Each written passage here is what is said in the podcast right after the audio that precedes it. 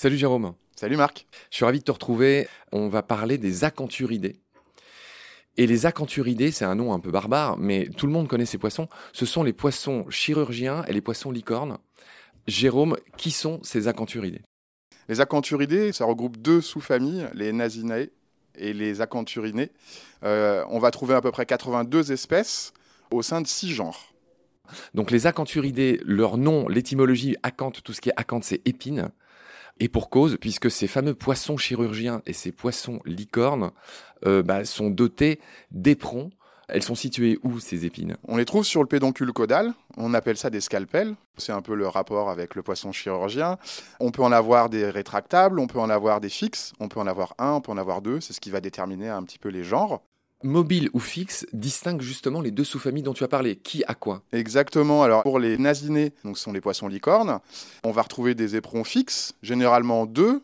Et pour les acanthurinés, on va retrouver des éperons qui peuvent être mobiles, généralement un, mais qui sont toujours placés au même endroit. On va les retrouver sur le pédoncule caudal. D'accord, donc chirurgien et licorne, donc ce sont des poissons très impressionnants. Les poissons licornes, ils ont une sorte de corne sur le front, euh, parfois très longue, et les chirurgiens, bah, ils n'ont pas ça, mais dans tous les cas, ils ont ces fameuses épines. À quoi servent ces épines, Jérôme?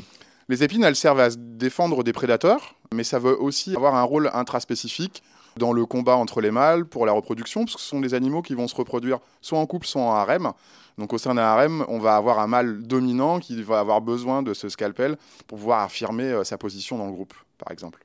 Alors c'est un peu la double peine hein, pour ceux qui se prennent des coups d'épines, puisque ces épines sont enduites d'un mucus toxique, en plus d'être extrêmement coupantes. Alors ce sont des poissons qui ne sont pas dangereux pour l'homme, mais on rapporte des cas où des pêcheurs ont été euh, coupés en pêchant ces poissons. Mais bon. Ah, ça peut couper un filet, hein, Marc. C'est très coupant euh, pour en avoir fait l'expérience. C'est pas dangereux pour l'homme. Ça fait une plaie qui a un petit peu plus de mal à cicatriser, mais par contre, euh, au sein des, membres de cette famille et des autres poissons, ça peut provoquer des lésions assez importantes. Jérôme, en deux mots, qu'est-ce qu'ils mangent Ce sont des brouteurs, ces, poissons Des brouteurs, des algivores en grande partie, même s'il peut y avoir quelques prémices de régime omnivore avec un petit peu de zooplancton euh, benthique. Mais c'est surtout en effet des brouteurs euh, d'algues qu'on va retrouver au sein du récif euh, corallien, dans la zone ce qu'on appelle bentopélagique, c'est-à-dire dans la zone du fond ou 2 ou 3 mètres au-dessus du récif. On va finir cet épisode en, mentionnant les espèces les plus euh, notables. J'aimerais dire le plus gros, c'est le nason annulatus. Naso annulatus, il peut faire jusqu'à 1 mètre, mais tu me confirmes que ces poissons font plutôt en général autour de 30-40 cm. C'est exactement ça. Ils peuvent euh, être un peu plus petits. Si je prends par exemple mon préféré, Acanthurus achille, c'est un animal qui ne dépassera pas les 20 cm et qui va euh, être dans un gabarit relativement petit par rapport aux animaux du récif. Alors, on va citer les nasons les plus connus. Donc, il y a Naso unicornis. Donc, lui, il porte bien son nom de licorne. Il est gris, dominante grise, on va dire. Il y a le nason, le Naso elegans, euh, pareil, euh, qui est aussi on va dire, assez gris. Enfin, c'est un peu les limites du podcast. On est en train de décrire des choses qui vont mieux venir voir à votre aquarium de Lyon. Il y a l'annulatus. Donc ça, c'était pour les nasons. Et sinon, le genre un peu roi de cette famille, ce sont les acanthurus. Quels seraient les plus connus? Chez les acanthurus, ça va être l'achille. L'achille est noir avec une tache aposématique orange sur laquelle est placé euh, le scalpel. Aposématique, ça veut dire que c'est une information qui est donnée aux animaux qui sont confrontés à cette tâche pour leur dire attention danger ou attention non comestible. Parfait. Parfait. Donc Acanthurus, alors moi j'avais noté Acanthurus soal, qui est strié de bleu et d'orange, si je dis pas de bêtises. Le chirurgien arabe avec un scalpel orange en fait sur une robe bleu-gris, donc qui, qui a vraiment euh, une beauté bien particulière. Mais il y a aussi, euh, tu citais les, les nasons. Euh, élégant, c'est un très beau poisson avec ses scalpels orange sur le pédoncule. On peut aussi citer moi, un poisson que j'aime beaucoup, mais les enfants le préfèrent, c'est un genre monospécifique au sein de cette famille.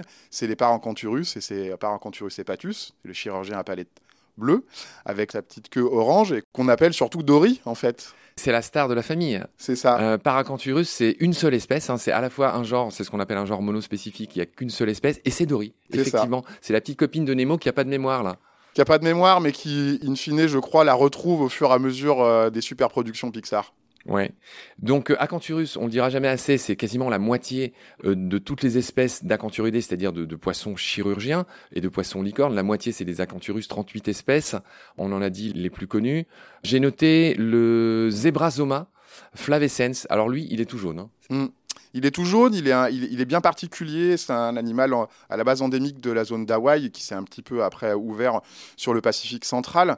Euh, c'est aussi un animal qui est très connu dans notre filière parce que c'est l'un des premiers chirurgiens à avoir été reproduit en captivité par l'université d'Honolulu et qui a ouvert la porte à beaucoup d'autres reproductions euh, et d'élevage larvaire sur les poissons récifaux.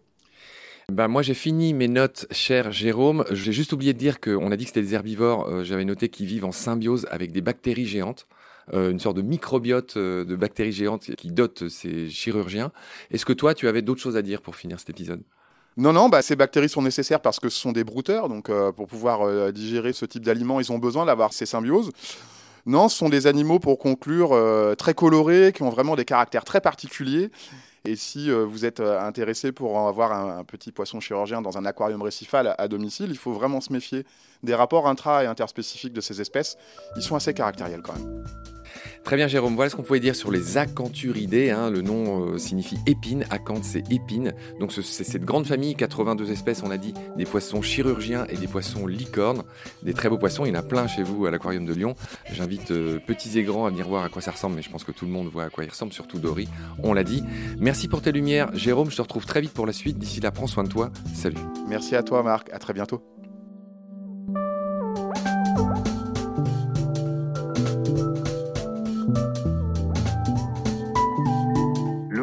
C'est la vie. C'est-à-dire que notre vie est intimement liée à la vie de l'océan. Voilà, c'est ça, pour moi, la seule chose qui compte. Tout le reste est secondaire, tirer du pétrole, des trucs. Pourquoi faire? Pour augmenter de 5% la production Rigolade